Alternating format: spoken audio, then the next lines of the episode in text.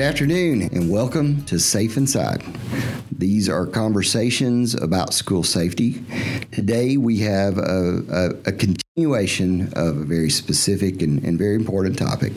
Last episode we spoke in, in some detail about what we thought was coming with the response to the coronavirus and, and its now declaration as a global pandemic and what we have also seen in response in our school communities across the nation, but specifically in the state of Alabama. So, as of last Friday, the governor, in cooperation with the Alabama Public Department of Public Health and the Alabama State Department of Education, has issued guidance for all schools to be closed for two weeks. So, as as part of that that that effort to work towards social distancing and aid in containing the virus, we wanted to continue some of our work to help the schools plan for all types of bi- biological hazards, but in, in, in, in very specific case with COVID 19, the coronavirus. So, as, as, as part of that effort, one of the things that we've done is we have started to provide some, some resources, but also some very specific, structured directories inside the application, uh, in particular inside the platform, where we can help our schools have a structured plan. Now, this is not mandatory. I want to make sure that I, I, I state that clearly.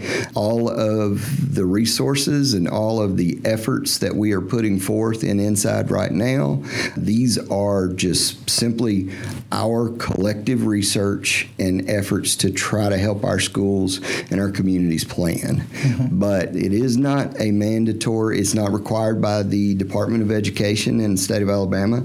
It is in a reflection of the guidance that's been provided by the U.S. Department of Education and the CDC. All the materials that we cover will will have some definitive sourcing like that and, and recommendations and guidelines on that. But I, I just have to add that disclaimer to the beginning of this conversation. So specifically, what I want to kind of guide people through is is we're going to talk about two topics today. So Prancy and I are going to talk about specifically what is now available in the Inside School Safety platform. So, first and foremost, what you will see in the platform is if you go to the documents area of the platform for your individual school and or district, you'll see a new directory structure there. That directory structure is biological hazards planning. And so within the, the or excuse me, the, the top level is called public health planning, and the sub level of that is called biological hazards planning. And then in addition to that, kind of running parallel is an additional directory called COVID 19 resources. So what we're doing is we are providing you one, the biological hazards planning directory to organize any of your materials that you may already have uh, for, for your school or district's response to biological hazards.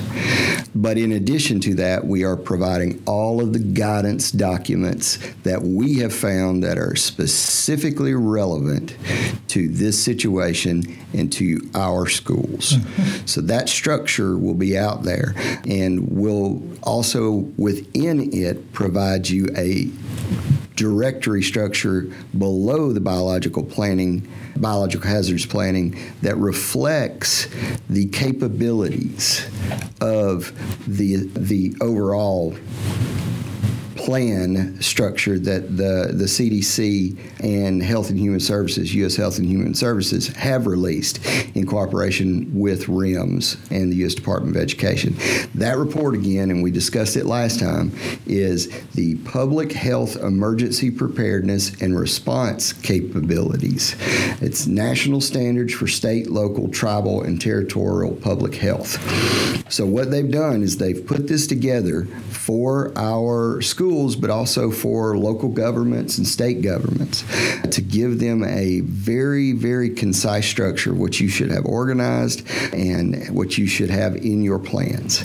So, specifically, you'll see below that biological hazards planning, you'll see 15 directories. And those 15 directories are the quote unquote capabilities.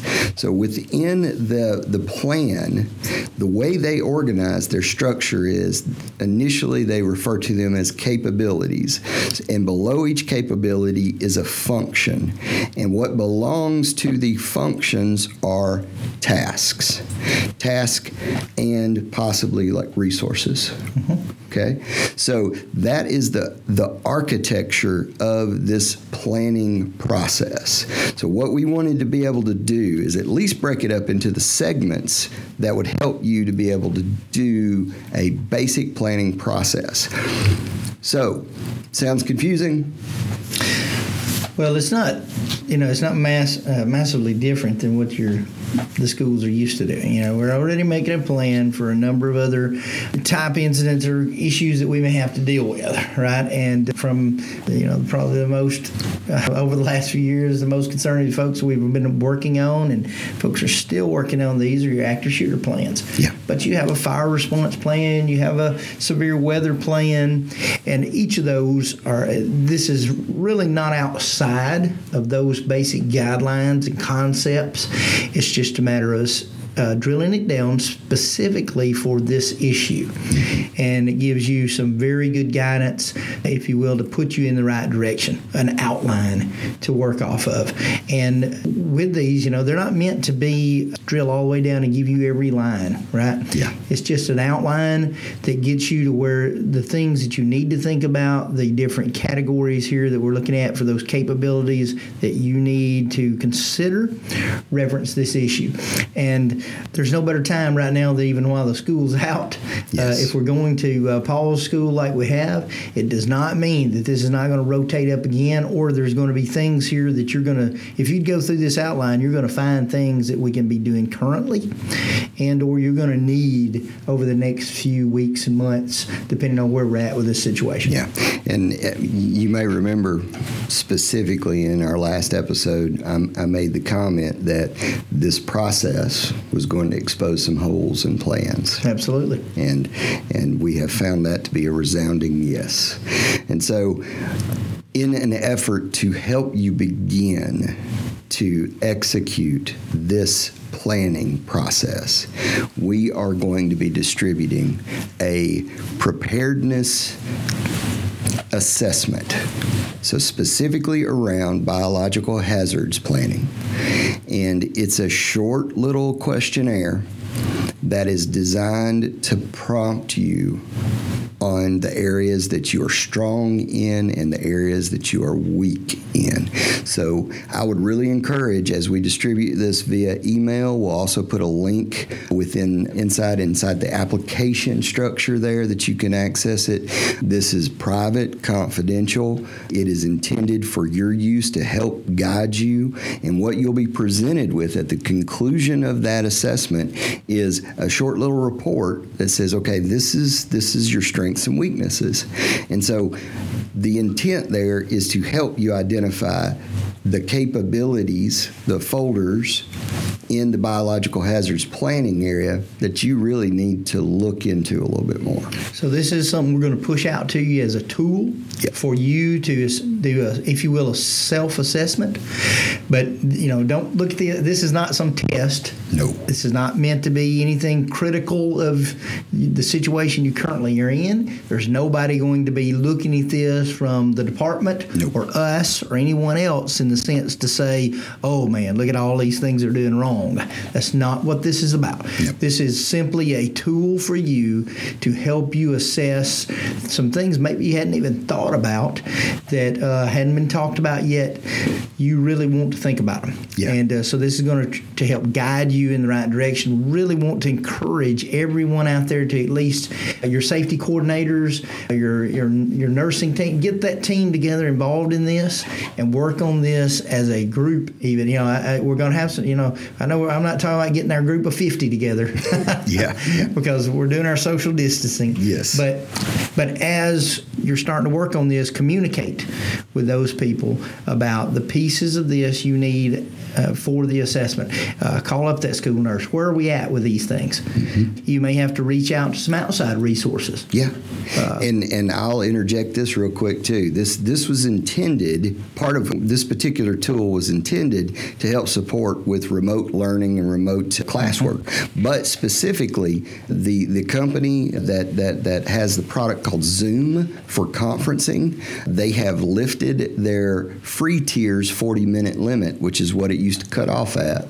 So if you are a school or a district, you can go sign up for that, and it's unlimited users, and they're letting you have all you can eat with it. And what was that again? Is called Zoom. So hmm. Zoom.us is the URL, and we'll definitely share that. But they announced that the other day in an effort to support people. But the reason I say that is, yeah, we can't get our large groups together anymore, and maybe you don't even get that small group together anymore. Mm-hmm. That is a tool that would allow you to execute your planning collaboratively yes. and have a web conference or online meeting where you can share your screens and do things like that to help facilitate going through this process, even if we're sitting at home. Yes, if you've got a, using the Zoom, if you've got a staff member that if they've just got basic internet service, they can get on their laptop, they can they can join that, and or if they just have a cell phone, yeah, they can dial into this with their cell phone service and get the audio there. You know, they wouldn't be able to view the documents things as easily. Yeah. But at the same time, you could definitely share the information and collaborate with them about um, what you're trying to do yeah. as you go through this. Yeah, and a lot of folks just don't have access to conference calling in right. any kind of large capacity, more than a three-way call or something.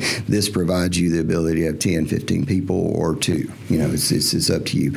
But that's another that's another tool that, of course, we'll list all these resources on the podcast, and we'll also describe some of the other ways we're listing resources uh, to come. But we wanted to kind of introduce this process and what we are putting in place as a structure to everyone to let them know that we are continuing work on this. So you begin with your documents area in Inside, and then you look at this planning structure and you see the 15 different capabilities, and you take your assessment to tell you which one you need to be focusing on. And use it just to organize and put all of your plans and policies together. And so let's talk a little bit about each one of these capabilities. Rapid fire, we'll, we'll, we'll move through them. But the first capability is community preparedness. So specifically, we're talking about when we when we say community preparedness, it's you know coordinating with partners, strengthening different community partnerships between school and Department of Public Health, for instance. And that goes right back to not trying to do this alone. You you cannot build. No one out there that I know of in in, uh, in school administration is an expert in emergency planning. Yeah, you're not meant to be. But there are lots of people around you in every community who have uh, some background in this and will be a huge help to you, or they at least have their specific piece. So build those partnerships, and that's exactly. what this is really about. Yeah. And the second capability is community recovery. So identify and monitor community recovery needs. So we're actively in this pandemic event. So, next, we need to be really thinking about that. What are the impacts that we can predict a little bit that are going to come out of this to help our communities and our schools recover? And, and even beyond that, we may be seeing, but if we're not documenting the things that we identify that are problems mm-hmm. while this event's going on, we can't mitigate them for future incidents. Right. So document and try to capture things that are happening right right now. That is part of your community's recovery. That's part of your ability to be resilient is to identify and monitor. Mm-hmm. You know, we're going to talk about a little bit later and with about the those secondary traumas that may come from this that are going to be post incident. And we understand that when we've talked about active shooter, for instance, or a fire, of those recovery things, those resources we may need for follow up to rebuild from where we're at. This is no different with this incident. We're going to have some things in our recovery that we need to start thinking about now. And that's what that section is really about. Yeah. And next is capability three is our emergency operations coordination. Well, it, that, that kind of talks about all the things that we're doing, but specifically, the first function is talking about doing a preliminary assessment. That's the assessment that we are going to basically provide you with. It is an assessment to help you kind of say, okay, this is what I have and this is what I don't have. And you may already have a lot of your resources deployed in this response. You may already have a lot of uh, your personnel or your policies being actively used. But what we want to do still is capture as much information as we can now so that we can help in the future as well, not just with what we're dealing with at the moment, but what may come mm-hmm. next. And you know, an important part in that, I understand we're already in the mix of this. Okay, we're already in the, if you will, executing our plan. That we're still, because of some situations people are in here, developing a plan that's already operational. And with that, though, as, as quickly as we can do that and assess where we're at, look at those resources, it's going to help us to finish this thing strong, yes. if you will, yes. by saying where we're at resources, where have we been short, where do we need to start gear, gearing up on that resource side to finish this out. Yes. Capability four is our emergency public information and warning. So, what are we doing to have a consistent, regular, dependable, authorized messaging? Mm. What are you using? What are the tools? What is your process? What is your policies? And let's just say, I hope that all of you have begun to see begun to see how important your mass notification system is to you on the local level. You know, we've we've talked a lot over the last few months about Inside Notify and the the the statewide concept there of taking those local messages and making sure they get up to the state level. But on a local level, if you're not already, hopefully you're looking at this portion here and saying, how are we using our mass notification, our other resources that we have to get information to our staff, our students, the public? Yes. And it is this is a you talk about a real world operation to get some exercise, you know, practice with this. Yeah. And some of us out here, different school systems, are already used to using their mass notification. They're sending it for all types of things all the time. Sure. But right, if you're not doing that already, I really want to encourage you to just take a look at that right now. What could you be using your mass notification for to help you get information out? Just an example that popped in my mind. I know that while school's out here, we're going to have to be providing some children some meals. Yes. And the governor and the, the Department of Health has authorized us to keep those cafeterias open to be able to start doing some deliveries. Use those mass notification tools that you have Blackboard, Messenger, Schoolcast. Yes. Those is what we're talking about to get information out to your students and to the parents about where those pickup spots are, when the times are, what kind of meals you're going to be providing. Just think about how much you could use that right now for from school to school. Mm-hmm. I know a lot of districts have told me they just use their mass notification to push out a message for the whole district. Yeah. But how important can this be now if you've got them grouped down to the point where you can send to Westside Elementary exactly exactly the schedule that the parents there need to know about those pickups yes. uh, versus everyone in the system hearing that. And that's what they were designed for. So let's look at this in the plan. How are we utilizing it? How can we utilize it? And let's start putting it into play right now. Yeah. And this is also the opportunity for you to consider your social media channels because the, the thing about our mass notification, we need to leverage it for what it is. It is our official mechanism of distributing distributing our message. That's right. But we also need the ability to receive information from our community, from our parents in particular, in, in, in, in the school's context. And so, do you have a mechanism of receiving information as well? To, that could that could you know definitely change the way we are doing some things. Yeah. So we need to be able to take that into consideration as well. So think about when you put it, you put up a, a Facebook post from your school. Uh, it's more about you know basic information out there, knowledge, but then direct them to provide you feedback. Correct. That you can then take and put out official information over that mass notification. Yes. Because you're going to, in other words, we're doing uh, curb and go type, you know, stop and go type pickups at our schools. Mm-hmm you're going to see on there specific groups that then will begin to respond. Yes. What do we do at such and such elementary? What do we do at the high school? What do I do for my special needs? They're going to ask those specific questions that you can then use to develop your specific messaging and use that mass notification then and direct them to it. We will provide you more information here. Yes. Which is the mass notification, and send them to your school cast. Mm-hmm. Send them to Blackboard for that specific official messaging. Correct, correct. And make sure someone is monitoring and watching that as well, because we need to be able to respond to our, our, our community members and be responsive. Yes. Next in our capabilities is a, is a very difficult one, and this one obviously is more directed at public health, but it is something that we have to be conscientious of, especially at the community level and then up to the state level. And capability number five is fatality management.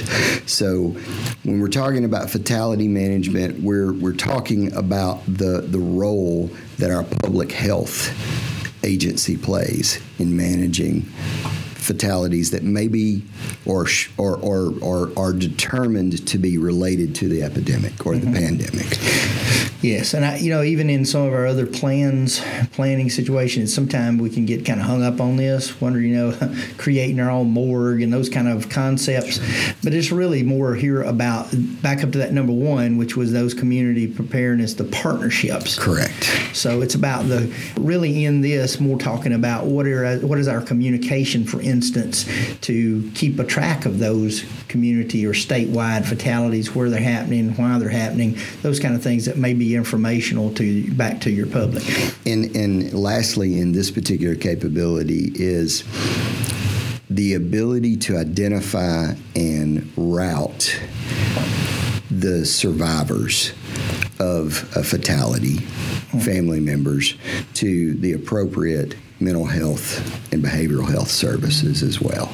And again, that's a partnership issue. We're not saying that the school is responsible for that, but if the school has a parent or a child in their community that, that passes away, that impacts that community greatly. Hmm. And we need to be able to provision those services and direct those survivors to those services. Absolutely. So, as we kind of move through this process, again, it's it's intended very much to help us think about a lot of things that are difficult, but that we have to have to prepare for to make sure that we are taking into consideration the realities of of this current situation, but also planning for better ways to manage things in, in future situations. And and so that's that's a, that was a difficult one. That's a hard one to talk about, hard one to plan for. But we have to understand that we have to rely on our partnerships and allow the people that are trained for those jobs to manage and help with those jobs. And then next is uh, a capability that is really where Inside can ideally help you the most, uh, or maybe not the most, but one of our strengths and one of the things that I hope that we have the opportunity to support our schools, and we're so willing to do, and we're we're we're listening and we're reaching out, and and part of what we're doing today is an element of this, and that is uh, information sharing. So capability number six is information sharing, making sure that one you have identified your stakeholders, and two that you have identified provide the information that you need to be distributing to those stakeholders and have developed guidance, standards, and systems for that. And so Inside is a ideal place for the distribution of this information. You can record your information here about everything that's going on in this pandemic situation. It's secure, it's private, but it allows you to have the partners and stakeholders that you need to be able to access that information without concern about, you know, it, it being released or, or distributed in a way that, that is not appropriate. And so really want to encourage you to leverage the platform for that type of use as well. We tend to consider it a lot of times just record keeping, but it is also about record sharing. And if you have any questions about how to leverage Inside more effectively in this capacity, I'd encourage you to reach out to us. You can email us at help at inside.io. If you are in the platform, execute a live chat. And we, of course, are always available to jump online and do, for instance, a Zoom meeting and, and walk people through processes.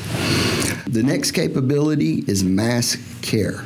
So, what we're talking about there, again, is not necessarily something that is specific to the school, but it's about leveraging your partnerships. So, when we're when we're specifically saying mass care operations, that's a public health role. That's a behavioral and mental health role. But what we need our schools to participate in is monitoring their population. Mm-hmm and reporting or sharing information that is needed to those public health agencies, to those behavioral and mental health agencies. Absolutely. And, uh, and I understand it'll be a little bit more difficult to do this for you when school is out, when we're closures right now. But this was very important when we still have school in or when we go back to school in the sense of doing a good job of monitoring those that are at the absentees, things like that, That's and it. making sure that we've got good communications as a practical example here with your healthcare providers that are out there.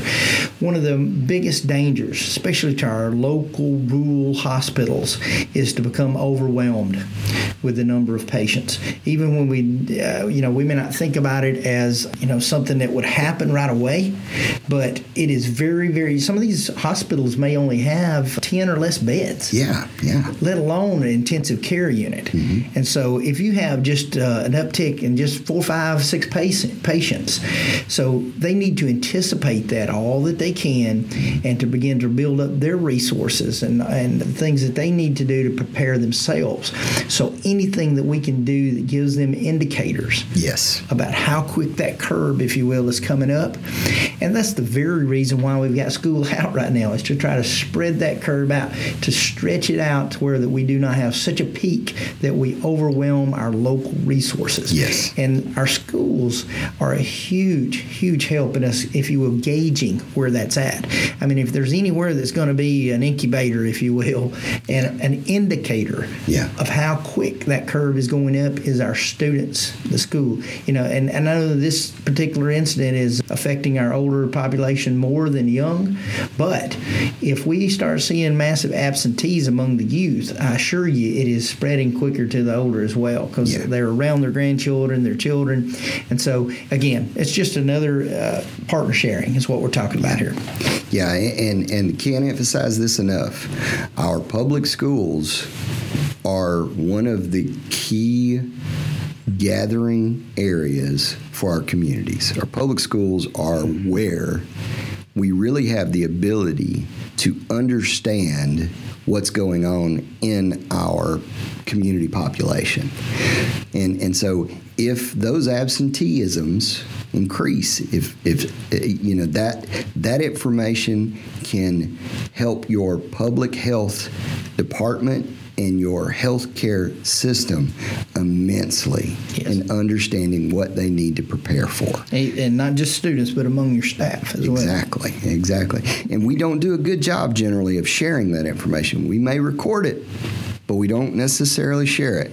And right now is the time. Right now is the time. So be sure you're considering those partnerships and who needs to know that information. The next capability uh, is capability number eight is our medical countermeasure dispensing and administration. So we're specifically talking about dispensing strategies here, who is receiving medical assistance, and what targeted populations need to be focused on, and again, reporting the adverse events that occur in that dispensing. So when we, you know, again, we're not specifically talking about a role that the school is executing, but it is a population that the the school is serving. Absolutely. And so if they see, for instance, children or parents or staff that have been treated and are coming back to school when we get back in session or before an event happens. And we have to take, you know, step back and realize this this process is intended as a planning process prior to event. We happen to be in the middle of one, but we want to always consider our planning process is intended to be before the event because we always want to have some effect on prevention as well. So during the event, which is now, if we see any adverse effects of treatment to the populations. We have to be able to communicate that again to our health system, to our public health departments, so that they can understand again.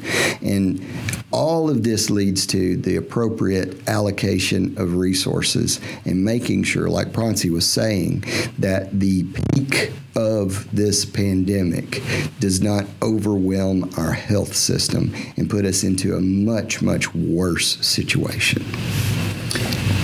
Totally agree. So, capability number nine is medical material management and distribution. So, specifically, we were talking about the countermeasures before. So, that's kind of like the medicine or the treatments. Now, we're talking about medical material. This can be all kinds of things.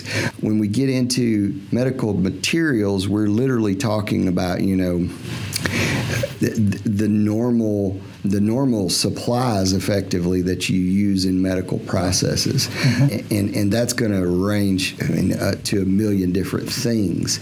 But the appropriate distribution of those could be really critical because again, limited resources, and now we're starting to see limited business access, which is going to mean you know disruptions in, in supply chains, and all of this is about making sure that we don't overwhelm our systems. So we want to think ahead and make sure that our planning at the school level is even appropriate. Do your nurses, your school nurses, have the appropriate materials available to them? Mask, gloves, disinfectants, all of these basic materials that are going to be critical, especially if you are having to dispose more and more and more of them because the protocols that are required during an infectious disease event like this. Mm-hmm. And, you know, again, unfortunately, we're already in the middle of this, that you're, a lot of folks are trying to make this we would hope that in our planning process that we put triggers in here when these things start happening then we reach out to even resources that we've preset uh, maybe a contract or a, an MOU, a memorandum of understanding with with some company in the community that would supply these things as you have that ramp up. So we're hopefully hopefully some of those things or those triggers are already there for you. I assure you that some of those things have been done in the community level. So even if this is something that you you would say, well, that ship has sailed for us, mm-hmm. we can't necessarily get those masks or those things that we need now. Reach out to those those community partners again because you may be surprised at what a ramp up they had those triggers built in the county the city's plan and have made some of those arrangements that will help you. Absolutely, absolutely. And and there's independent resources there as well, like uh, Red Cross, so forth. Those yeah. outside entities that do have some of those uh, procedures in place and anticipate that there will be organizations who haven't. Yes, yeah, you know, and especially national and global entities like Red Cross, Red, Red Cross, they they of course are going to have a have a broader reach and have a different view of the distribution of resources because of the size and, and the area that they cover. That also leads to capability number 10, which is the medical surge. So what we're talking about there is part of the reason, and, and I'll, I'll take a step back, part of the reason that schools are dismissed right now now is because we want to practice social distancing. The intent of social distancing is, like Prancy had said, is to, it's not a cure, it is simply a mechanism to distribute across a larger or timeline the the the overall growth of infection. Mm-hmm. And so if we do that, what we're doing is we're making sure that that peak in infection is not approached rapidly in a surge that then effectively overwhelms our ability to deal with it. Mm-hmm. And that's what's very, you know, most critical incidents we think about have some very quick ramp up and that we have to anticipate for. And a pandemic is no different than that where once we realize that it's happening, it, sometimes we're really behind that ramp up already. And we probably are here. Yeah. So, and we've seen that. We can document and show that from other countries that have seen this already, and the states around us who are seeing this happen. So, with us looking at what's happening in Washington State or in New York, we should right now be thinking about that surge that's coming and try to, if you will, distribute that weight or that impact that is going to be over time.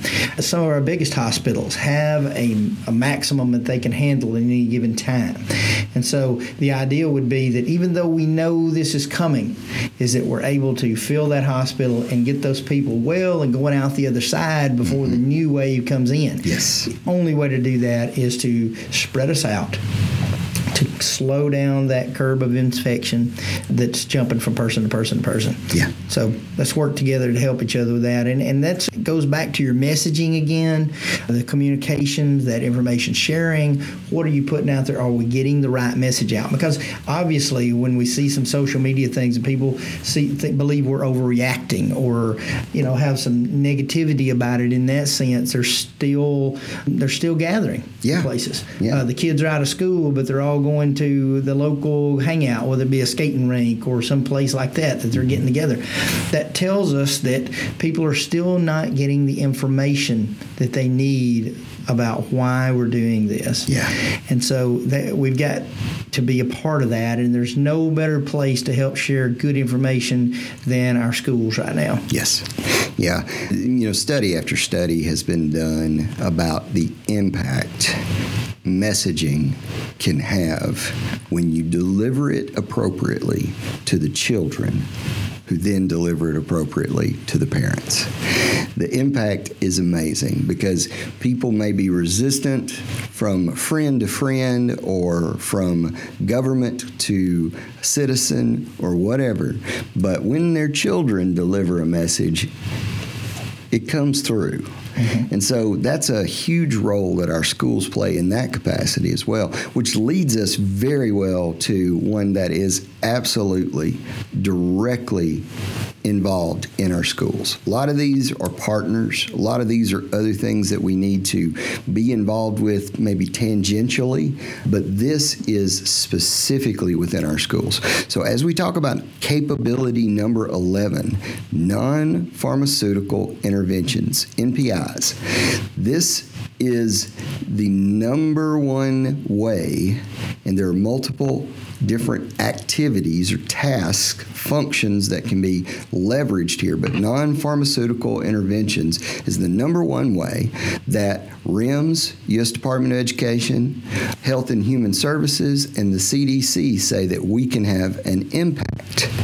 And there is an enormous amount of research or, or, or resources out there about this. What we are doing right now, social dis- distancing, is a NPI. And so this is this is uh, th- this is one of the ways that our schools can have a massive impact in their community by engaging in different factors or practices to help slow or even eliminate the transmission of disease in a non in, in a non-medical or you know even in medicine or other way. Mm-hmm. Uh, these are activities that you can do that you can have a massive impact with. And as part of NPIs, part of that is education. It's about distributing materials that communicate again the message of what we're doing and why we're doing it. Yes. You know, and, and it's part of that messaging, you know, it's so important right now that um, you know, uh, there's a lot of uh, your teachers, those administrators, and what we're doing, whether you think so or not, the teachers, the students have a lot of respect for that, and they're looking for stability. They're looking for that that steady hand, if you will. This is why we're doing it. That clear and concise messaging about what's happening, not the panic, not the fear, but the the why, yes. the logical reasons, like we're talking about today, that we need to do these things, and those are are huge, are going to have huge impact, uh, positively or negatively, about how we handle that and the messaging that's out there. So we really want to encourage you as part of your plan is to make sure that we've got that steady-handed, informational type approach to this that that doesn't scare people. At the same time, educates them about what we need to be doing and how quickly we need to be doing it and how seriously that yes. we need to take these things. And what we'll do as an assistance to our schools and districts the the capabilities and functions and tasks, which is the way this this planning process is structured, the ones that have a you know an immediate effect, but also a direct ask of our schools, we'll make sure that those are emphasized and, and, and attention is drawn to them within our planning structure. To let you know again where you can have the most impact and the areas that you really need to be paying attention to. And I, I have to say this out of all the capabilities that we've discussed thus far, if you focus almost exclusively on capability number four, emergency public information and warning, and capability number 11, non pharmaceutical interventions or NPIs you'll have a massive impact on your community. Yes, and seeing as how we're already into this, those are the things probably right now we need to be the best at. Yes. Yeah, definitely. And, and, and you know, as we step through these next steps, you'll see again these are heavily re, you know reliant on partners and other things, and and we'll we'll direct you to resources that are going to be simplified and and and really emphasize the elements that are directly required or needed from our schools and from our education community. Um, we're going to talk about that very much so in the, the next part of this this uh, discussion. But right now on the capability 12, capability 12 is public health laboratory testing. So again, we're not asking the schools to be doing this, but you know, how does someone actually get a test? Just relaying the communication to them again about what's the process. You feel sick, you're seeing the symptoms, what should you do? And we've heard multiple times that because of some of the ramp up of getting test kits to our public health officials, to the hospitals locally, those type things that we've had to have uh, some protocols in place. And I know our, our state health officer has talked multiple times about this, Scott Harris, saying that that you need to you know direct folks to their local physician Yes. whenever possible. Allow them to make a recommendation based upon their screening that they're going to do because those doctors have gotten uh, specific screening that their techniques they're looking for specific things to elevate that person to whether they need to be screened or whether they're diagnosed with something else that they can already treat and to, to help us categorize and if you will prioritize those Yeah. things so again this is about a partnership there when we think about those laboratory testing, again, back to you, it's more about what is your role in getting them there. And a lot of times it's just informational. Yeah, yeah. If if someone has has come to you, a staff member, for instance, and and is presenting with any kind of symptoms, one of the things that you can do to help drive this particular capability is ensure that they are going to see their physician, who in turn is going to be responsible for reporting this information, especially if they were confirmed to have the coronavirus, reporting this information to the public health departments, which again is going to inform their processes and help distribute resources accordingly. So your role is simply to make sure that you are encouraging your staff, your students, your parents to s- I think we lost audio.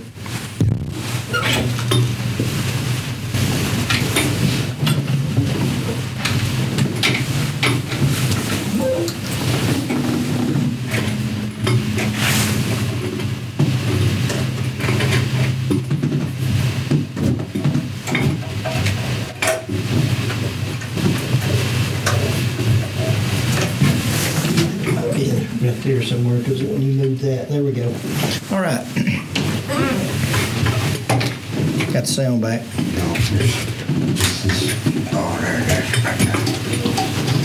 We're flipping the switch.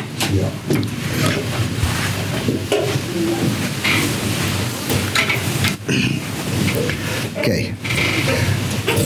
And I'm going to kind of count back into that, Grace Ann. Okay. In three, two, one.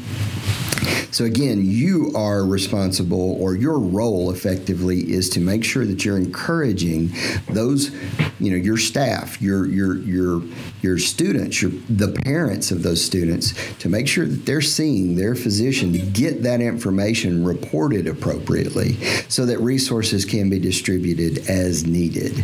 And so that's a really key part of it. Now, obviously, again, all of these things are partnership based, but there's a role to be played. And if you have a plan and a policy, then you understand and can communicate what that role is supposed to be. So, with the next capability, we see more of the same here. So, capability 13 is public health surveillance and epidemiological investigation.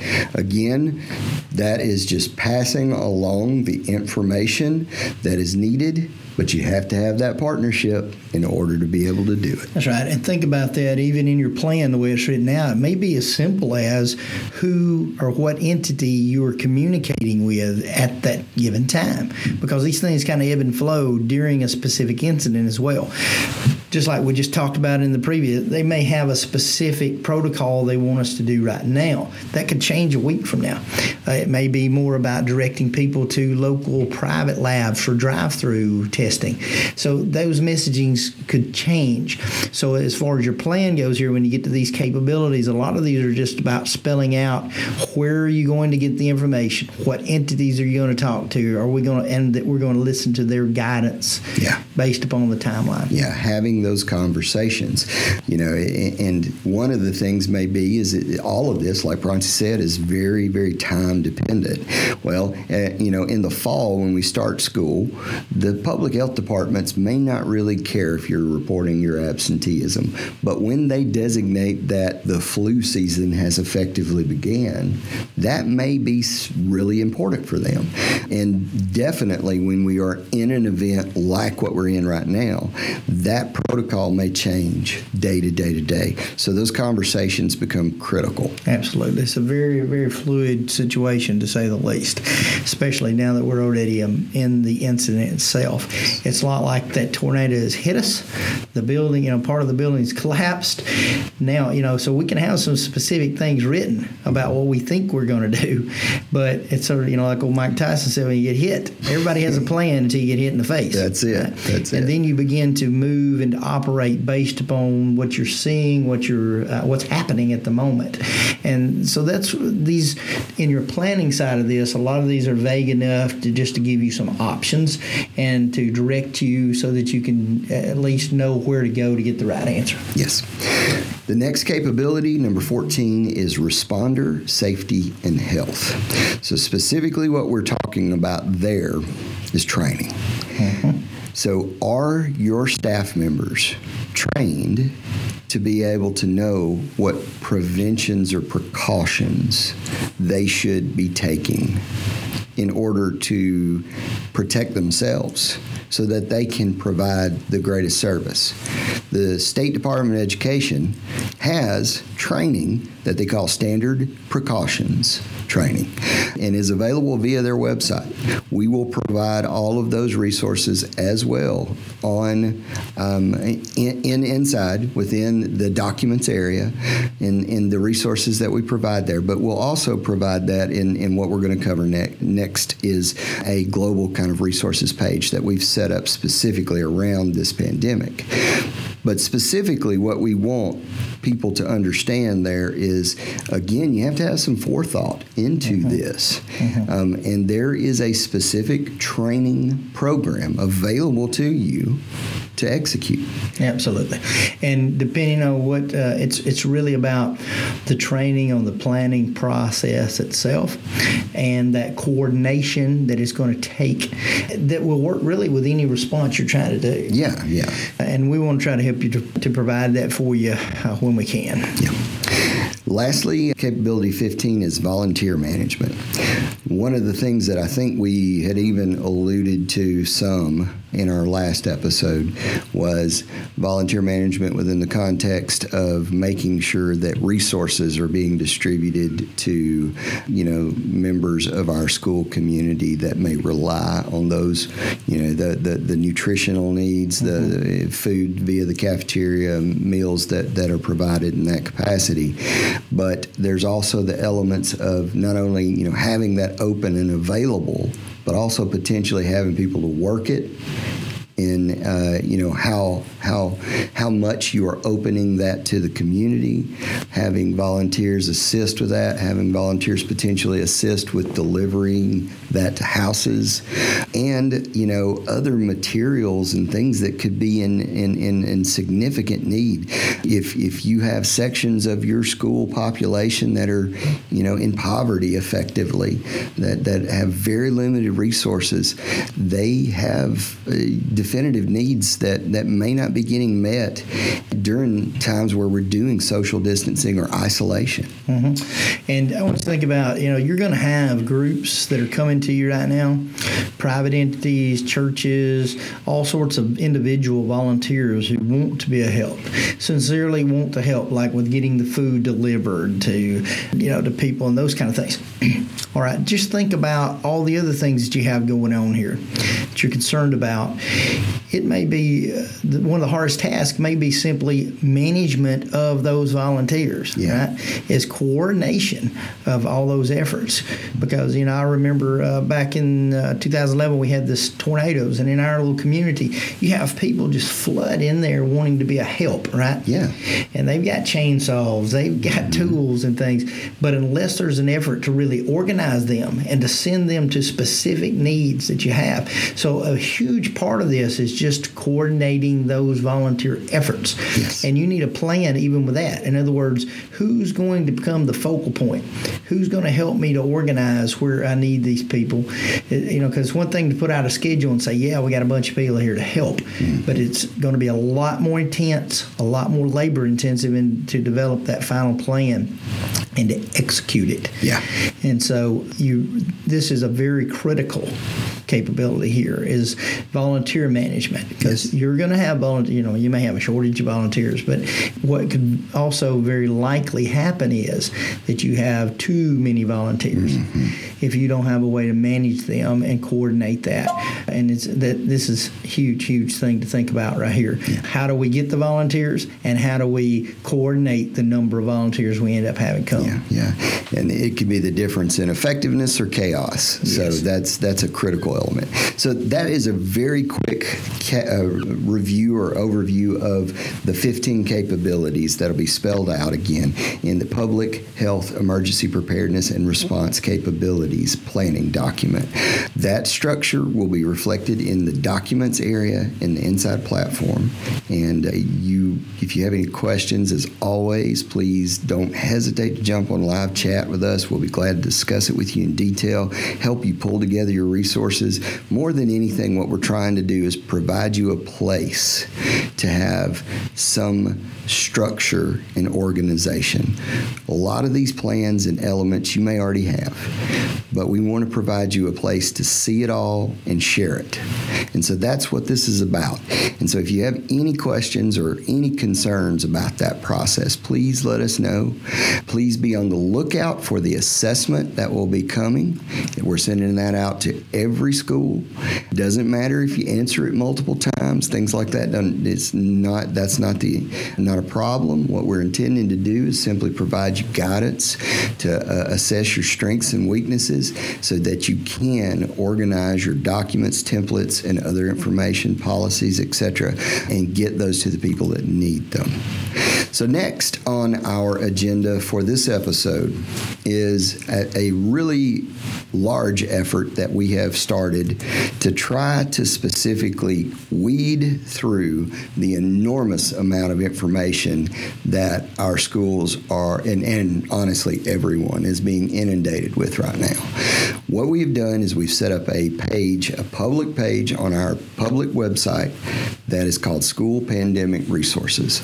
The intent is that our experts, our personnel, review all this material that's coming in to us from multiple channels just like it is from you for you and review all of the materials that are available from our federal agencies our state agencies and attempt to extract just the critical pieces to either summarize that for you in a way that's as easy as possible to digest or to extract it and present it to you quickly and easily and where you have a central catalog that is searchable to look for these resources and understand what's going on in our schools in the state of Alabama. So right now we have this structure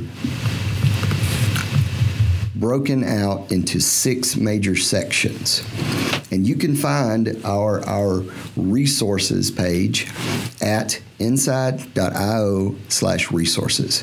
You can also link to it from going to inside.io in your web browser and clicking on the school pandemic resources across the top. When you get in that section of the site, you'll see current news, planning, guidance, and checklists, communication and public outreach, cleaning and disinfection, education materials, and frequently asked questions.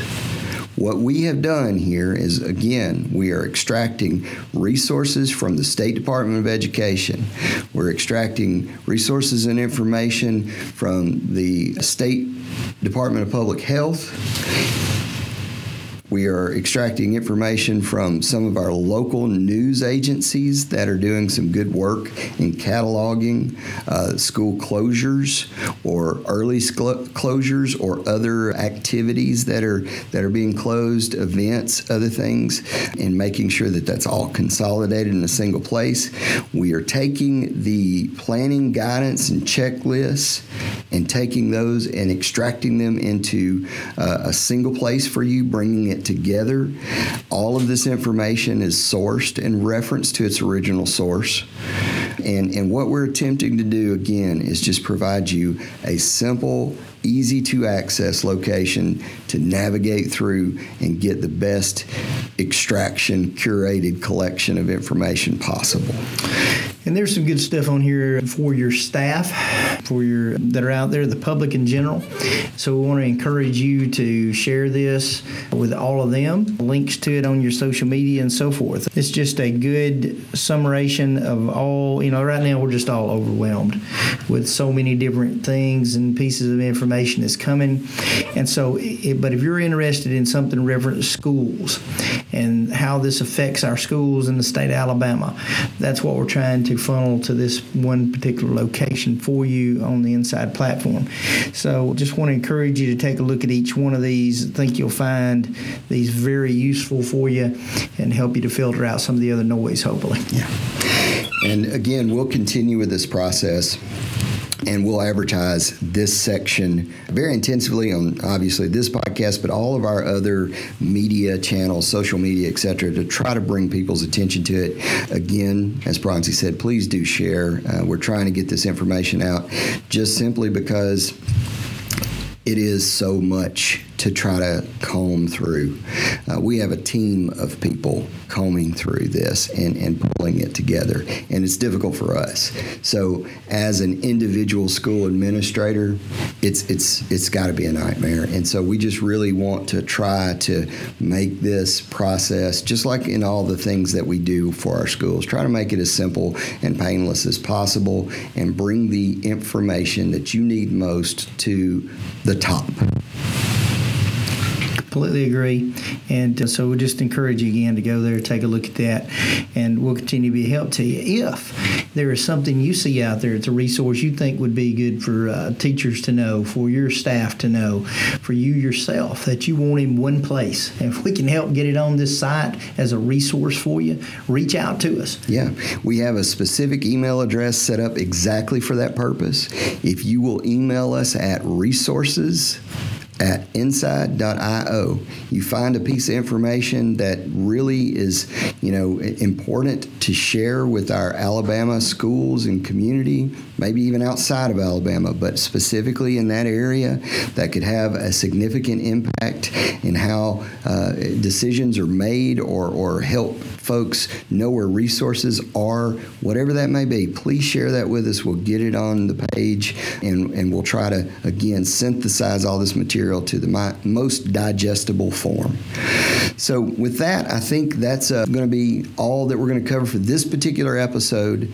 Uh, I hope that it was helpful to you. I know there's going to be a lot of questions that come out of this. I would again encourage you always, anytime you have any issue, email us at help at inside.o. Jump online on the platform and initiate a chat. We're here to help you, and we'll be glad to do whatever we possibly can to help us all navigate this very difficult time.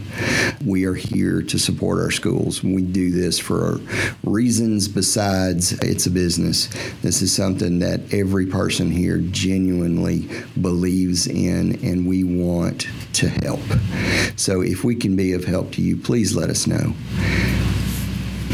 Anything else? Completely agree, Steve. Yeah. We just want to, we do want to be a help, and it's a trying time out there right now. A lot going on.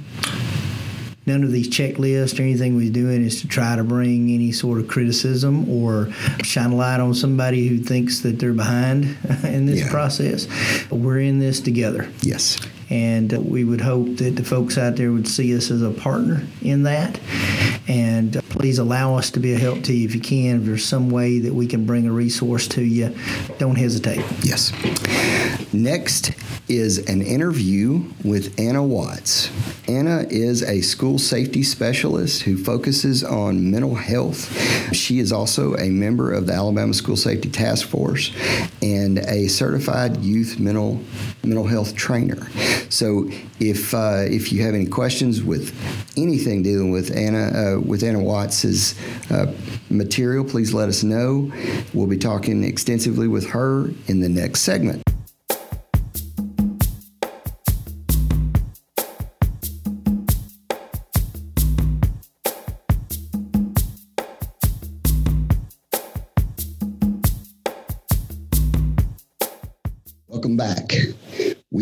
Here today with Anna Watts. She is a school safety specialist, and specifically, she works with all our schools, several different ones, on mental health issues. She's a certified youth mental health trainer.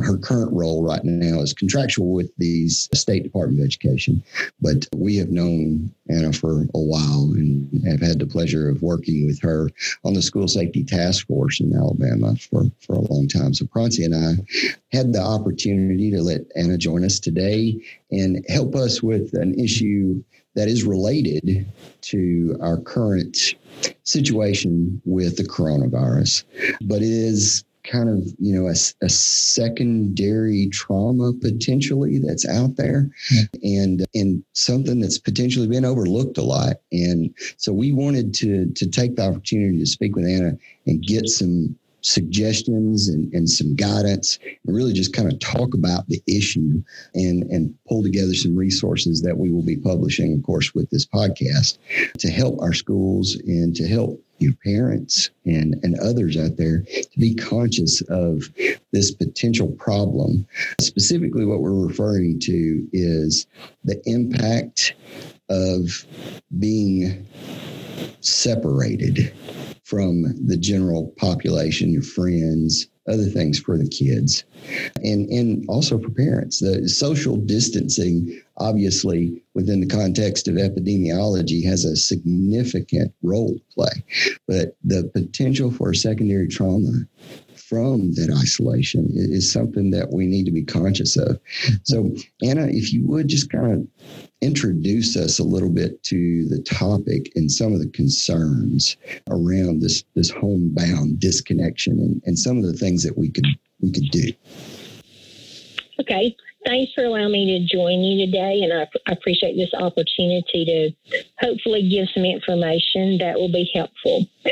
As students are becoming homebound as, as schools are closing, we may begin to see some increase in anxiety, depression, um, post traumatic stress disorder, trauma, or any other underlying issues that might be there, either behaviorally or from a mental health aspect.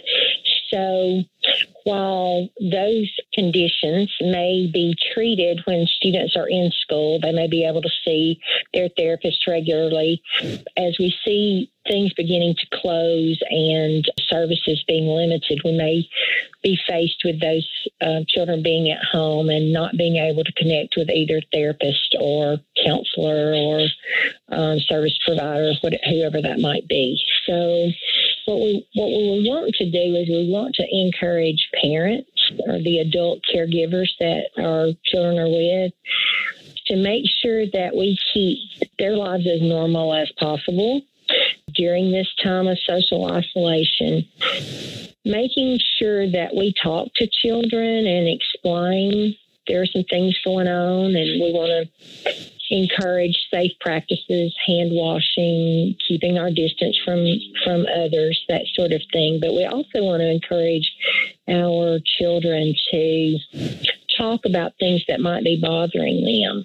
We want to make sure that we keep their minds focused good and positive things so that they're resilient and able to bounce back from what they may view as a trauma or as something that's not common. It's hard for kids to understand why they can't get out and go do things as usual. So, conversing with them and, and having activities and a schedule for their day. You know, it's okay to get out in the yard and play, but we don't want to be around others. We don't want to go to those places where they children congregate and viruses or illnesses are spread. So maybe having them to read, having good discussions, art activities, lots of activities online that they might could do to keep them focused. But we want to we want parents to be aware that they may see um, anxiety that they've not seen before. They may see kids begin to withdraw and, and because they don't understand what's going on. So we, we want to make sure that we're addressing those things and that we as adults are resilient as well. Yeah. Well, and and you know, uh, speaking, and this is definitely not my area of expertise in any capacity, but Francie, you know, uh, the one of the things that comes to mind, I guess is kind of common sense to us, but I could see where if we're not managing our conversations as the adults well, mm-hmm. uh, in particular, we could really kind of you know exacerbate this issue. You know, it, the the news for instance. The news is, mm-hmm. is intended to inform, right? But a lot of times, you know, maybe the the actual danger is it's it's a little bit out of proportion. I mean, Francie, I know you and I talked about this extensively. So, mm-hmm. well, you know, this is not. You know, we're talking about students primarily here, but even for our our teachers, and administrators and things that you know we're we're all used to a very uh, if you will routine right we've all got our routine our things that we are used to doing. Getting up every morning going to school this time of year uh, whether it's part of your whether you're there as a student or whether you're there as a staff member. And any kind of disruption to that a lot of times can create some anxiety. And and then on top of that there's while we're trying to inform and try to make sure that people have good information. It is very difficult to do that in these certain circumstances without raising a certain amount of anxiety or fear, as you will. And so I, I'm glad that we've got the opportunity to talk with Anna today about this as a professional that can just kind of lead us in the right direction to advise people. But because this is something that may not have crossed our minds at all. And so for even I think even for those teachers and things, we're seeing some social media posts and things from them, you know, with, you know, one direction or the other here, yeah, whether they're yeah. thinking that this is an overreaction or whether they're really believing that we should have done this two weeks ago, you know, so you have different extremes. Either way, those things create um, more anxiety for everyone than is normal just because we're getting out of that normal routine. And so I think it's very important that we do talk about these as we talk as secondary trauma. And so appreciate Anna being with us today. And it's at least opening the, the concept of people's minds that uh, while, you know, yes, we want to stay as normal as possible, but we're going to have to make some, I think, some conscious efforts to to do those things to yeah. keep us in a normal state of mind. Well, and I, I read and I read an article you know we're just getting inundated with material right now and and that's part of why you know at, here at insight we we have put together our our school pandemic resources page to try to filter through a lot of the, the enormous amount of information that's coming out to our schools but one of the things that i had read was uh, a, a article and I was reading it for a personal reason. You know, I was reading in a New York Times parenting section. It's talking about talking to your kids about this pandemic and how to be very conscious of the language that you're using and even being conscious of what they overhear you talking about and how to communicate with your kids in an informative and, and candid and honest way, but not oversharing really giving them too much information or giving your opinions necessarily so much keeping it factual and, and keeping it you know to to uh, in a calm and, and and comforting way as much as possible. But i, I wondered if you could you know if you had any advice for parents and and you know even teachers. Well, I think one is you, you've got to be honest, but you can't be brutally honest. So you need to make sure that when you're explaining things to your children, that obviously it's at a level that their minds can can comprehend and understand. You're not going to talk to a teenager the same way you would talk to a five year old but at the same time, they do have to be, it has to be explained to them that this is serious, that we need to take this seriously, and that we need to wash our hands. We need to, and you, you, I don't care how old they are, we need to have the conversations as to why. Why are we washing our hands? We want to make sure that we we're always washing our hands. Why do we need social distancing? Because people may be sick and we don't realize they're sick. You know, if you if the child has got an underlying condition, which they can look in the CDC and see what the CDC information and see that those are outlined as a child who might have asthma, diabetes, uh, epilepsy, other conditions that they've listed. You know, it's vitally important that we keep we we let that child know. You know, we're we're being extra cautious you know, because you have asthma, we want to make sure you're not exposed to anything. And we don't want to scare them, but we want them to understand that this is this is something that the doctors are recommending. A lot of times with children, you have to make sure that they understand this is what their doctor wants you to do. You know, I've spoken to your pediatrician and this is what he or she has recommended, or I've spoken to the to our family doctor and this is what they're recommending. Now, again, being honest and just making sure that they understand that this is good. This affects people differently. You know, the coronavirus uh, might make one person really ill, and the other person may have mild symptoms. So that's something that you're going to want to talk with an older child, I think, um, more in depth about than a younger child. But one of the things that you and Francie both spoke about was adult conversations should remain adult conversations, and you need to have those at a time where your children can't overhear you because what you're talking about um, may be a lot more than what you want to talk about with your child. You, the conversations you're having about, for instance, financial strains or work. You may have parents who cannot be off from work. So, you know, this is, you got to show your child that you're very worried about this, but at the same time, you know, you and your you and the other adults in your household are having those conversations. So, how are you going to talk about mom and dad both still having to go to work, but this is so serious, I had to be out of school. How are you going to have that conversation with them and thinking about what that's going to sound like? And then who are you leaving your children with? And what are they talking about with your children? I think you both talked about the news. I would I would encourage parents to limit that as much as possible because it while it's informing us, there's a lot there that we may want to filter as parents going out to our kids. And I know it's impossible to limit all of it, but just be very careful with that um, because I think that can lead to the stress and anxiety and maybe uncertainty and the way that children process that information. And also social media.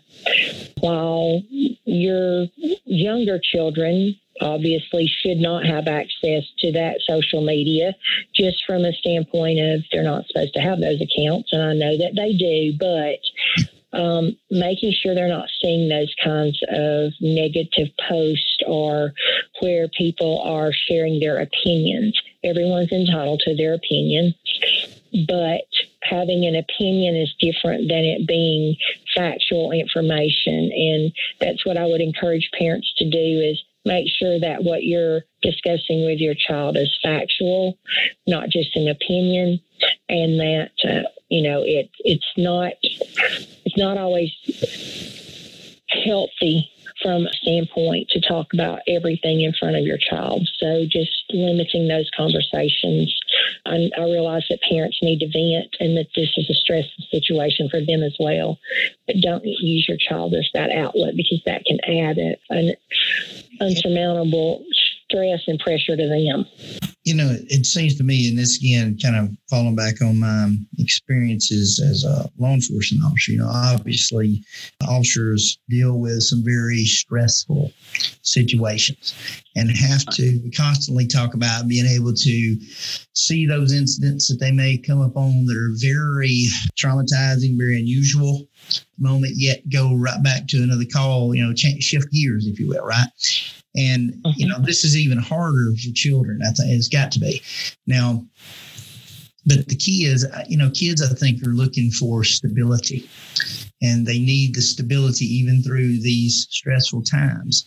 We all do, but even more so, I think that's probably something to emphasize to our parents here, to the, the teachers who will remain in contact with their students to some extent through the school closures is that they need to s- still feel a sense of control, that normalcy that they would, you know, have, and because they're going to understand less about this situation than anybody else, whether we isolate them or whether they uh, start reading things that are out there and trying to figure it out on their own.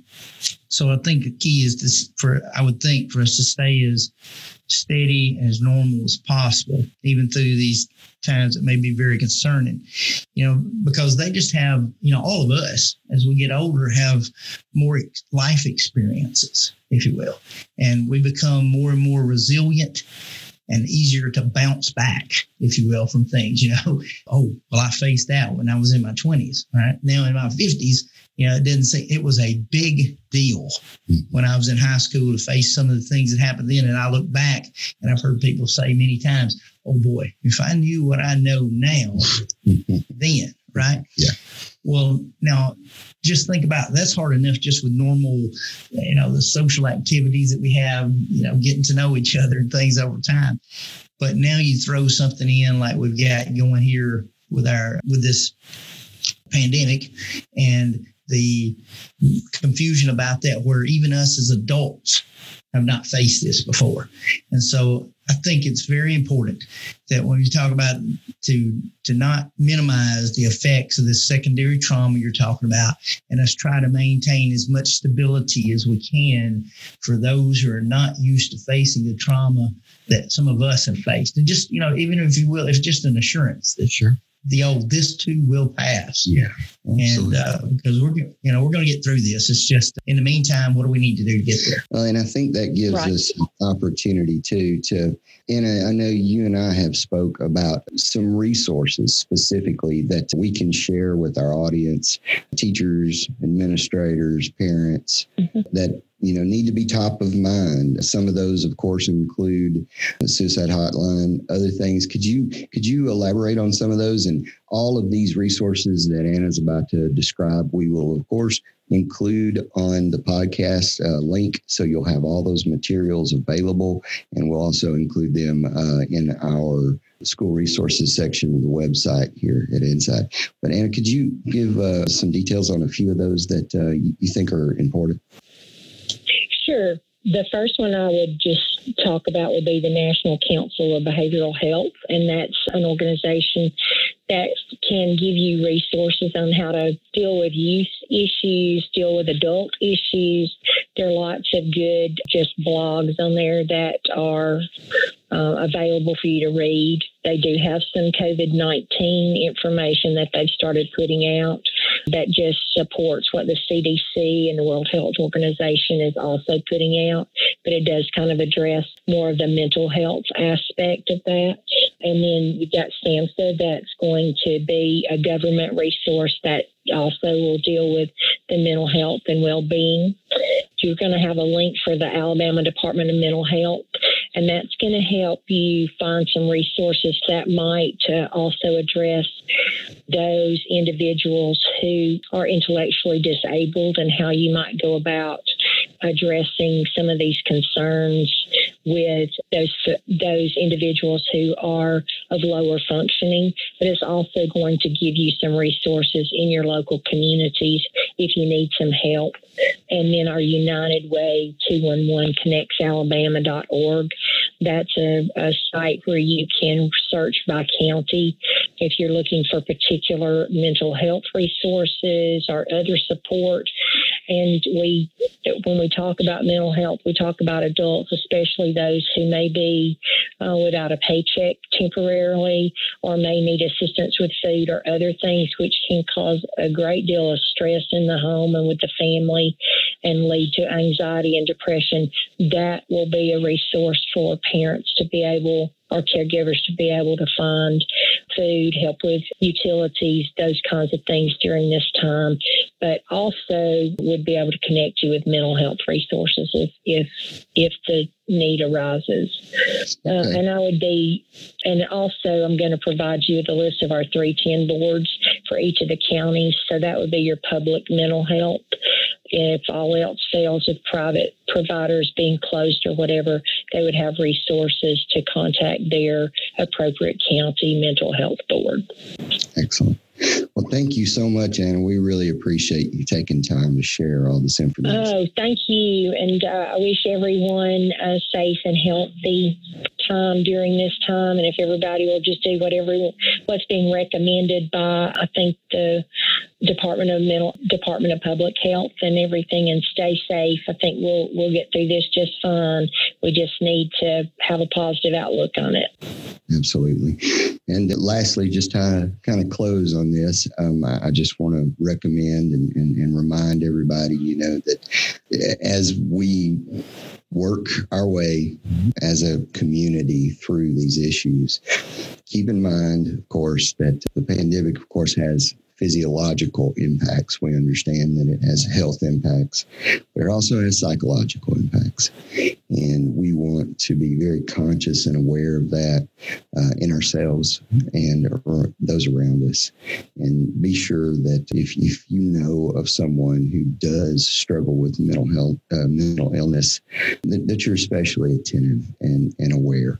And if if if that individual or, or someone you know needs help, that you reach out. Don't don't try to tackle these problems alone. We will provide extensive resources on this, all that all the ones that Anna recommended and, and described, and we'll be sure to uh, distribute those accordingly, both on our website and the social media. So, thank you again for listening to these important conversations. We really appreciate it, and special thanks to Anna Watts. Thank you for listening to Safe Inside, a production of Inside Incorporated, the school safety platform.